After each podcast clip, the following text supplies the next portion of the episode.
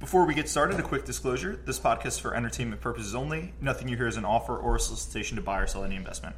With that, hello and welcome to the Rangeley Capital Podcast. I'm Andrew Walker, a portfolio manager at Rangeley. With me, as always, my co host and Rangeley's founder, Chris DeMuth. It is Tuesday, October 18th, and today we're going to start with a bit of discussion on Walmart, and then we'll move on to Yum Brands and its pending spinoff of its China business. Uh, so, Chris, Walmart, a little bit of background. In August, Business Week had this long expose on them called Walmart's out of control crime problem is driving the police crazy. And we almost did a podcast on it then. Uh, you know, the article was talking about how Walmart has seen this crazy rise in stealing and theft. Uh, they, they gave one example of in Tulsa, four Target stores had had 300 police calls over the past year, whereas the four Walmart star- stores in the Tulsa area had had the police called 2,000 times. They talk about how some policemen have set up permanent stations inside of Walmarts. And, and they mentioned, hey, Walmart's cut wages to the bone, they've cut employees out, and they think that this is kind of why people think it's okay to steal from them. Well, this week, the New York Times comes out with an article called How Did Walmart Get Cleaner Stores and Higher Sales? It paid its people more. And it just discusses how Walmart's seen this problem and is trying to invest in employees, increase their wages, and they're starting to see improved customer service ratings. Uh, they're starting to see improved employee ratings, all that sort of stuff. Uh, so I've talked a lot, Chris. I'm going to turn it over to you. Let's discuss, uh, you know, Walmart raising the wages, Walmart's corporate culture, wherever you want to go with this. Let's talk about it. Walmart Walmart was getting grim. You know, you yeah. look at their competition and mm-hmm. the types of competition that are picked off by the kind of brighter and cheerier Target, uh, Costco, where you can go to fill your SUV up with stuff that you need or don't need, Amazon, where most people, I mean, the percentage of people I read recently who make uh, hundred and hundred thousand dollars and more that have Prime membership now for just incidentals is getting extremely high, mm-hmm. and so you leave Walmart with uh, people who are otherwise not uh, getting served by these competitors, and it was getting a little grim. A lot of them were committing crimes, uh, uh and uh, the, the, crimes were interesting. I, I, always thought. Why doesn't a criminal go to a wealthy place and steal expensive stuff? Mm-hmm. But for street level crime, it's not really about expensive stuff as uh, kiteable stuff. I mean, they'll steal detergents, popular, a lot of things you can get at Walmart. But it was getting uh, it was getting pretty rough, and it looks like they are taking steps to turn the corner. Yeah, look, I completely agree with you, and it's interesting. The the Walmart's on the out of control crime problem. They they've got quotes where they're like, "Hey, why did you steal this from Walmart and not Target?" And the people are just like, "I wouldn't steal from Target." Like, Wal- it, it's just a strange culture where people thought it was okay to go steal from Walmart.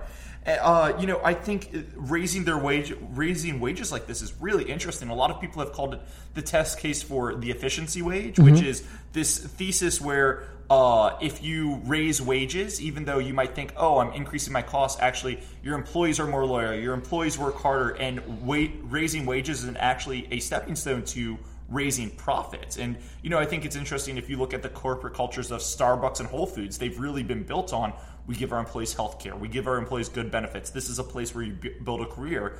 And that's why those places have succeeded so much. And Walmart moved away from it. I think it's interesting to think about that. There's, there's a lot that employees do that is both intangible and hard to monitor minute to minute. Mm-hmm. I mean, mm-hmm. you can complain about an employee who doesn't clock in on time, but that day, that week, that month, it's a, there's a lot of things that people do behind your back that can make your business a lot more valuable. Um, and I've heard Steve Wynn talk about this more than anybody else about kind of the amount of hospitality at his uh, casinos that he wants, and uh, really get enthusiastic about uh, catching employees who do this and boy, just paying them more helps uh, get a lot more of that mentality and ownership. Yeah, in a way, it also reminds me of like Henry Ford. You know, the, mm-hmm. the famous thing is in the, I, I, guess it was in the 1910s or whatever, uh, working on a the manufacturing line the assembly line, it was just a hellish job, and they were paying people, I believe it was under two fifty a day, and you know people were quitting as fast as they can train them. He raised wages to five dollars, and people thought he was crazy. But by doubling wages and offering a premium wage, people became really loyal to the company, and they were really uh, it, it, they were great employees. And you wonder, you know, working on a man, manufacturing line very similar to working at Walmart. I think one of the things you've said very frequently is don't worry about what happens. Uh, kind of worry about what happens if people follow the rules. And like you Right. were saying, if you've got these unhappy minimum wage employees who don't really care about their jobs, who cares if they check in on time? You're worried if they're checking in on time and you know smoking pot in the bathroom or actively turning customers down. So very interesting. Uh, we're also talking about pretty small figures too. I mean, they're raising it up to what's pretty modest wages. I think for a lot of these people, you know, one of the things that uh, is just handled so much better in the private sector than the public sector in terms of how wages are done is that a lot of people at very low wage scales are young or teenagers and are really facilitating something else. I mean, these are athletes these are entrepreneurs these are people whose life mission is not that job mm-hmm. and who hopefully and probably won't be in that job for long. That's what they want to do to have worked on their resume and as a teenager. That's what they want to do to facilitate something else that's important to them or to supplement what their family makes. Yeah, and, and, you know, so I think this is a step in the right direction for Walmart. You know, I, I think they need to get the company culture turned around. You mentioned a lot of these people are teenagers who this is, and I think one of the things with raising the wages is hoping to get people who want to be at Walmart and build careers with Walmart. I think that's important. Uh, you know, I think turning your store, store operations, you, you kind of mentioned it. It's very important to get your store operations turned around because if your store operations are awful, online shopping is just as cheap and a lot more convenient. So why go to the store where no one cares? But you know, I it's a step in the right direction. This, the Jet.com acquisition, where maybe they can finally get their online stores turned around. But I still can't help but wonder, you know, you're taking a short term hit for long term gain now, great, but is Walmart kind of this the Sears of the late 1980s, early 1990s, where they're this dead walking corporate giant and they just don't know that they've they've been killed yet? Amazon's killing everybody, and uh, my joke has been you have to uh, fit into the things that uh, Amazon explicitly uh, forbids to be sold on their site in order to have a chance to not get killed by Amazon. Will this be, be their biggest trophy in their trophy room? Uh, they're putting pressure on Walmart prices. Uh, Walmart is not going to have any particular community loyalty. I mean, there's you know you know they crushed the competitors that had a community loyalty. So you don't go to Walmart for some aesthetic reason, the way that you still go to coffee for aesthetic reasons. Um, I, I think in terms of the mission and uh, for Walmart, what's really important to Walmart communities is there's a kind of an elite snobbery against Walmart, I think, from people who presuppose that they can buy all the things at Walmart anyways, but from the customers, from the especially uh, middle class and lower, lower middle class people who can have a lot of things in their lives as a normal part of 21st century life because of Walmart and globalization that was part of the life only of the wealthy a generation before. Um, you know, I notice, I mean, air conditioning is one that I always notice um, uh, with family in Virginia where it's hot in the summers. Um, that was something that was much more of a class divide, and now it's just not a class divide for for a nominal amount. You can And go buy a window unit for like $150 or something. And it, it, ex- exactly what people who saying. work at Walmart can all have air conditioning in their home because of Walmart. Yeah, it, it's funny to read the stories. I think in the 1990s they were like, uh, they couldn't capture Walmart in the inflation statistics, so everybody's like, we're massively overinflating inflation because Walmart's over there selling everything cheaper and cheaper every day, and we don't capture any of those gains. So it, it's just amazing the effect it's had on it, but it, it's kind of crazy to think this giant corporate behemoth uh, it could be going away. It could be you know this this year's the day. You want the last word, or you want to move on to Yum? Let's move on. Okay, so Yum Brands. Uh, so Yum, it's the company that owns Taco Bell, Pizza Hut, KFC. They're spinning off their Chinese business at the end of this month. And just a quick overview of what a spinoff is. Sometimes a, a corporate conglomerate or a company will own two businesses that are unrelated under the same roof. So, you know, a, a, a conglomerate might own a steel plant and a TV station. So, in this case, an investor would own one stock in one company that owns two different businesses. And a split off, the, the company will take the two businesses and split them off and give each co- investor a new share in the new business. So now the investor will own one share in a steel plant, one share in a uh, TV station. So they own two stocks in two companies, but each company is only one business. Yum, in this case, they are spinning off their Chinese business. Uh, it's a move that's been agitated for years by several invested investors, including Corvex Management, and the stock has run up 24% year to date, kind of anticipation of this Chinese spinoff. Uh, Chris, I'll, I'll turn it over to you. You know, why do companies spin off? Why do companies spin off divisions? What do you think happens to Yum from here? I'll, I'll let you kind of take it. Decade to decade, there's kind of different fads in what investors think they want, and so sometimes uh, businesses conglomerate, sometimes they deconglomerate. Mm-hmm. I think that uh, more and more what you see is different constituencies for different types of investments, and I coming up with an analogy on the fly. It's like chili ice cream. There might be some people who like chili, some people like ice cream, but you put the two together, there's not a natural constituency for it. Mm-hmm. And this separates them out. And uh, so I think that you can, in many times, identify value that is perceived to be hidden within the corporate structure, especially if there are different parts that are valued on different metrics. Yep, yep, a hundred percent agree. And it's kind of funny because Yum itself is actually a spinoff of the of PepsiCo. Uh, Twenty years ago, they were PepsiCo looked around and was like, "Hey, wait, why do we own all of these franchise businesses?" So they spun Yum off, and now Yum's spinning off.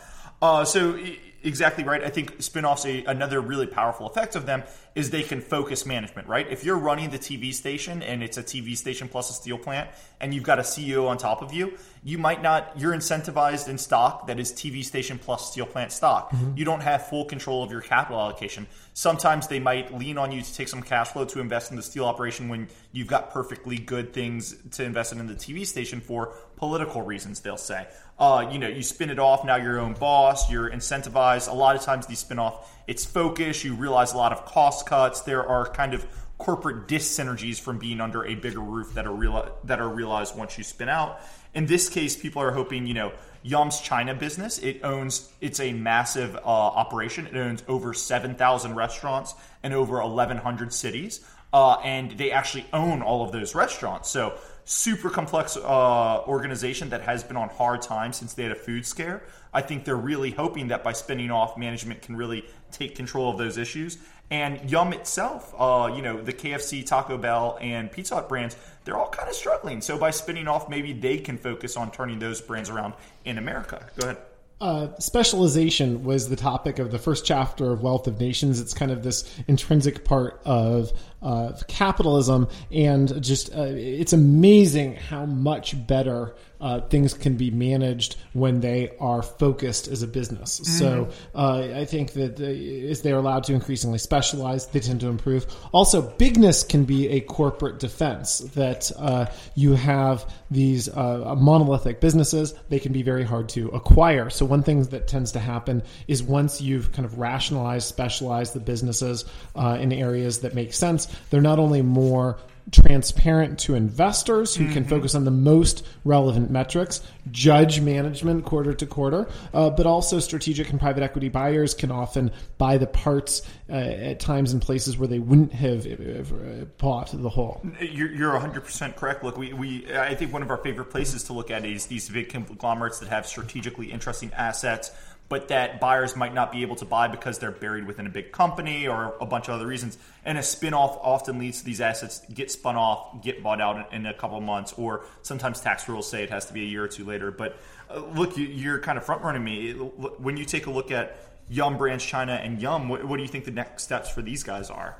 Um, I think that uh, either one uh, could be takeout candidates eventually in a way that they wouldn't have if they were together. Yeah. So look, when I when I look at Yum Brands itself, I, I, I think this is either the first step towards one of two things. Look. I don't understand why you would have KFC, Pizza Hut, and Taco Bell on, all under the same roof. Mm-hmm. Like these are huge companies, and there's no reason they need to be together. Correct. So I think you could see more spin-offs, yep. possibly a Taco Bell spun, Taco Bell spun out of them, or going the other way, you know, you look over at our, our old friend Warren Buffett and 3G Capital. They own uh, Restaurant Brands International. Uh, I don't think they changed its name from Burger King to Restaurant Brands International because they only want to sell Whoppers. I think they want to buy some more uh, some more brands and buying Yum. You know, Buying Yum would give them, they already have Burger King, they have Tim Hortons. It would also give them a chicken brand, a Mexican brand, and a pizza brand. I think it makes all the sense in the world. And I bet there would be a lot of kind of corporate overhead and fat that they could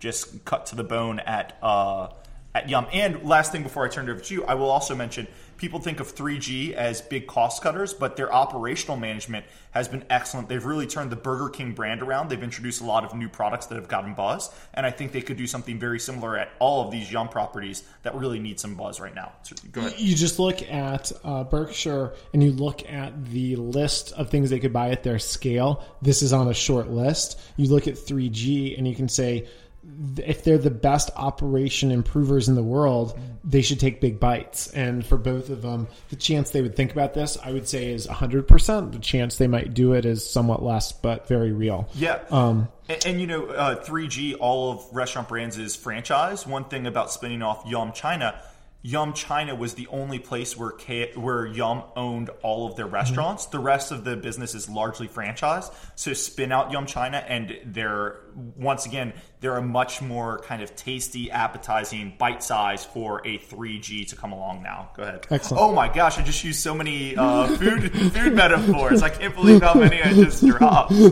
Oh, that was awful. every single one in one sentence.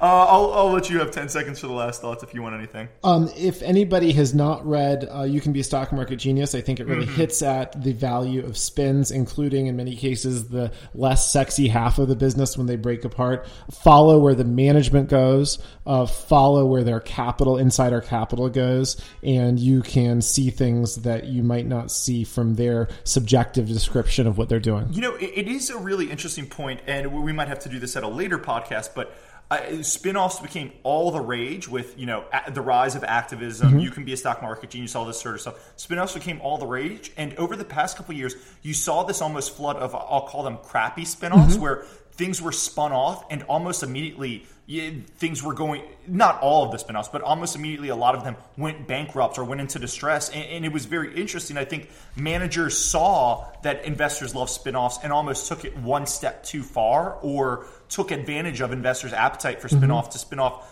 crappy businesses at a very high multiple. So it's been a very interesting trend. There are obviously still great ones, but you need to really, as with everything, you need to make sure what they're doing makes strategic sense. It's not Absolutely. just kind of checking a box. Uh, Strangely enough, as an investor, you don't want them just playing to you as the audience. Yeah, yeah, exactly. Uh, Anyway, I, I, think that's all the time we have for today. Before we hit our disclosures, a quick reminder uh, if you like this podcast, the best way to get more of them is to recommend us to a friend and get them to start listening. We appreciate everything, and you know, the more listeners we have, the more likely we are to do more of these.